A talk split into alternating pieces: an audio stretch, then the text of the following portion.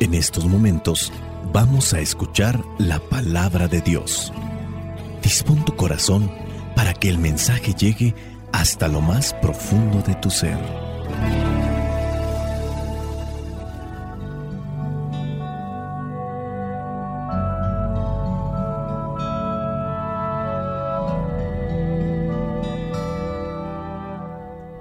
El Evangelio que la iglesia nos presenta para el día de hoy corresponde a Juan capítulo 16 versículos del 5 al 11.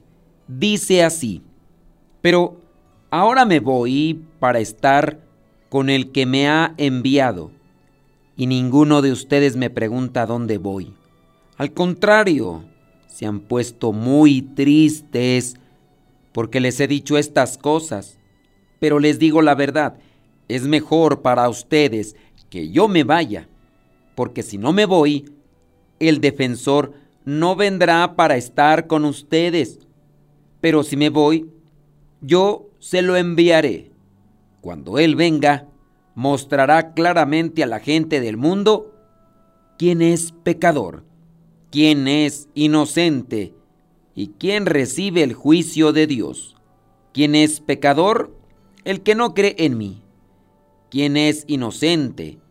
Yo, que voy al Padre, y ustedes ya no me verán.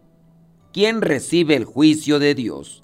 El que gobierna este mundo, que ya ha sido condenado. Palabra de Dios. Te alabamos, Señor. Señor Jesucristo, nuestro divino Salvador Gracias te damos por tu infinito amor.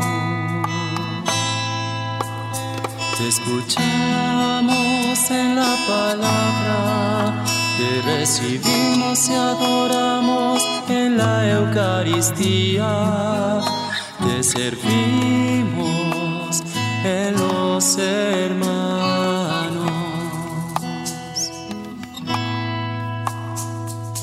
Que seamos misioneros como lo quieres tú,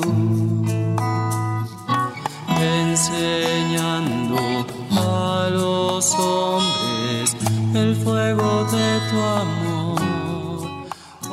Durante estos días hemos escuchado varias veces a nuestro Señor Jesucristo preparando a sus discípulos para su partida. Cristo no vino para estar humanamente toda la vida del mundo aquí. También lo que es la humanidad de Cristo, el cuerpo de Cristo, tiene su tiempo. Y yo ahí es donde remarco algunas cosas. Oye, si Jesús tenía que comer, si Jesús tenía que dormir, porque se cansaba, si Jesús tenía que orar, también Cristo, hablando de la humanidad de Cristo, su cuerpo, tuvo que morir, tuvo que morir esa parte de Cristo. Muchas veces nosotros no queremos morir, muchas veces renegamos, eh, reclamamos, reprochamos el porque alguien se nos ha adelantado o porque nosotros ya estamos bailando las calmadas, ya estamos colgando los tenis. Queremos quedarnos para siempre aquí. La misma humanidad de Cristo tuvo que pasar por ese tránsito. Después resucitó en un cuerpo glorioso, pero al final de cuentas también tuvo que morir. Jesús está preparando a sus discípulos para su partida y para la venida del Espíritu Santo en este Evangelio. Pero también nosotros podemos tomarlo bajo esa misma dirección. En este caso es, también Cristo quiere que nos preparemos. Y también hay que preparar. Y más los que cargan en su cuerpo una enfermedad, un sufrimiento, un dolor. Tenemos que prepararnos porque es irremediable, tarde o temprano llegará. Y no hay que decir qué lástima, qué triste. Son cosas que tienen que llegar. Cristo mismo las cargó, las padeció. E incluso pienso yo que muchas de nuestras expresiones no están bien pensadas cuando fallece alguien. Fallece alguien y nosotros hemos tomado como una expresión de consuelo aquella frase de lamentablemente murió. Pues si los demás seres humanos no murieran, y tu ser querido, tu familiar fue el único que se murió, ahí sí podríamos decir, lamentablemente él sí murió, los demás siguen ahí vivos, mira, tienen más de 200 mil años y siguen vivos, pero no, no nos hemos preparado para el encuentro definitivo con Cristo, pasando por el momento, la etapa de la muerte del cuerpo físico. Eso es lo que muere, el alma no muere y hay que prepararnos. Y más los que traen una enfermedad, una enfermedad que incluso puede ser terminal. Bajo advertencia de los médicos, usted está en grave riesgo. Y no estoy siendo ave de mal agüero, ni estoy siendo pesimista, ni soy una persona amargada. Lo único que estoy diciendo es una realidad que está en la Biblia. Cristo prepara a sus discípulos para su partida, pero les promete el Espíritu Santo. Cristo aquí les dice que aunque pronto no lo verán físicamente, el Espíritu Santo vendrá para guiarlos y consolarlos. Y ahí es a donde nosotros se nos olvida estas circunstancias. Dios está ahí para fortalecernos y consolarnos. Me he encontrado en el camino misionero a muchas personas que mientras no fueron tocadas en la carne por un acontecimiento como lo que es la muerte, sí andaban de un lado para otro, jijiji, jajaja, bendito sea Dios, gracias a Dios, pero falleció un ser querido, una persona entrañable. A los tres, a los cinco años, dicen que todavía no pueden recuperarse y que no entienden por qué Dios se tuvo que llevar a esa persona. Persona ya grande de edad, con enfermedades, arrastrando. Y sí, en una cuestión de descuido vino el virus y lo tumbó. Y todavía siguen, no en etapa de duelo, sino en etapa de reproche y de renegación. Lamentablemente estas personas seguirán sufriendo en la medida que no vean la realidad y que no se acerquen más a Dios. Si no se acercan al Espíritu Santo no podrán salir de esa etapa y el consolador, el paráclito, el fuego de Dios no los sanará ni los purificará. A veces incluso las oraciones de estas mismas personas no estriban ni se dirigen hacia una sanación, hacia una purificación, hacia una fortaleza. Se dirigen todavía a que se regrese el tiempo y lo que pasó que no hubiera pasado. Para llegar al cielo hay que caminar con los pies en la tierra asumiendo nuestra realidad humana, física, finita, pero mirando al cielo que es la eternidad, la patria eterna. El Espíritu Santo les enseñará y les recordará todo lo que Jesús les ha enseñado. En esta lectura del Evangelio Jesús también habla del pecado, la justicia y del juicio. Él dice que el Espíritu Santo convencerá al mundo de pecado, porque los no creyentes no han creído en Él. La justicia será defendida por el hecho de que Jesús va al Padre y el juicio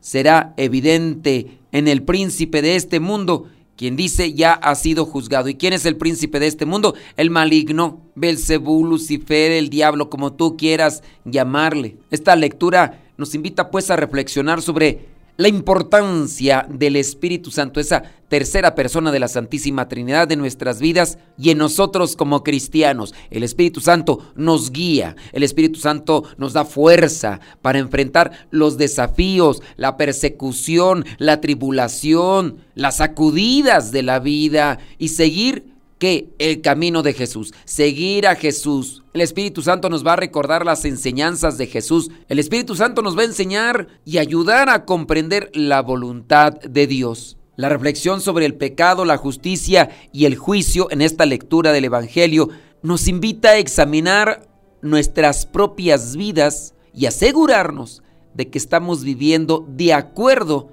a la voluntad de Dios. Porque puede ser que nosotros pensamos que estamos de acuerdo con la voluntad de Dios, pero estamos más bien de acuerdo a la voluntad de nuestros caprichos, de nuestro egoísmo, de nuestra soberbia. Debemos esforzarnos por vivir una vida justa y hacer lo correcto. Por sus frutos los reconocerán. Podemos decir que somos propiedad de Cristo, que estamos con Cristo, pero nuestros frutos no corresponden conforme a lo que decimos. ¿Y nuestros frutos cuáles son?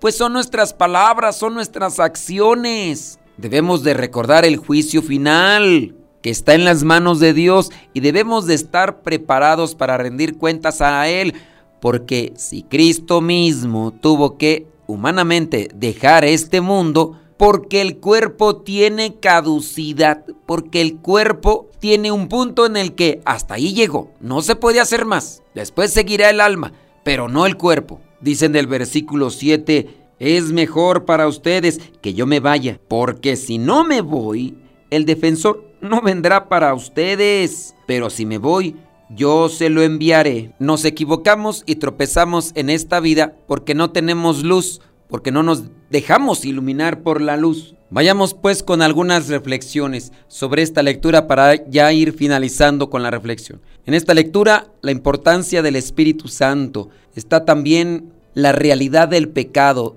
de la manera que nos afecta y de la manera que le afecta a los demás. También nos habla sobre la importancia de la justicia. Nosotros debemos de ser unos claros expositores de esa justicia. Y también en esta lectura se nos recuerda que viene un día final, un juicio para nosotros. Y sobre lo que hagamos, sobre lo que digamos, será nuestro juicio. Jesús promete a sus discípulos el Espíritu Santo, que dice vendrá a guiarlos y a consolarlos. Nosotros también somos discípulos de Cristo. Hay que dejarnos guiar por el Espíritu Santo. El Espíritu Santo es una fuente de fuerza, de, de sabiduría para los creyentes. Y tú y yo somos creyentes en Cristo. Hay que invocar la presencia del Espíritu Santo en la oración, en la reflexión. Y en la medida que más lo hagamos, dejamos más abierta la puerta de nuestra alma para que Él entre y trabaje, para que nos ayude a comprender la verdad de Dios. Aquí también nos habla sobre la realidad del pecado. Dice que cuando el Espíritu Santo venga mostrará claramente a la gente del mundo quién es pecador. También mostrará quién es inocente. En el versículo 9, ¿quién es pecador? Pues el que no cree en Cristo. Y es que al no creer en Cristo no lo obedecemos. Y si no obedecemos a Dios, tenemos que estar en dirección a alguien o algo. Quien no le reza a Dios, le reza al diablo. Y habla también sobre la justicia. El que gobierna este mundo ya ha sido condenado. Pero él, a pesar de que ya ha recibido su condena, él se puede seguir llevando a muchas almas con él. Porque contamos con un libre albedrío y Él buscará una y otra manera de engancharnos, buscará una y otra manera de conectarnos y a su vez de distanciarnos de Dios y llevarnos a su reino de oscuridad, de maldad y de pecado. Que el Espíritu Santo nos ilumine para que podamos descubrir cuando la cola del diablo, cuando el humo del diablo se comience a meter en nuestras vidas, para buscar fortaleza en Dios, buscar la luz del Espíritu Santo y que su sabiduría nos asista siempre. Espíritu Santo, fuente de luz, ilumínanos.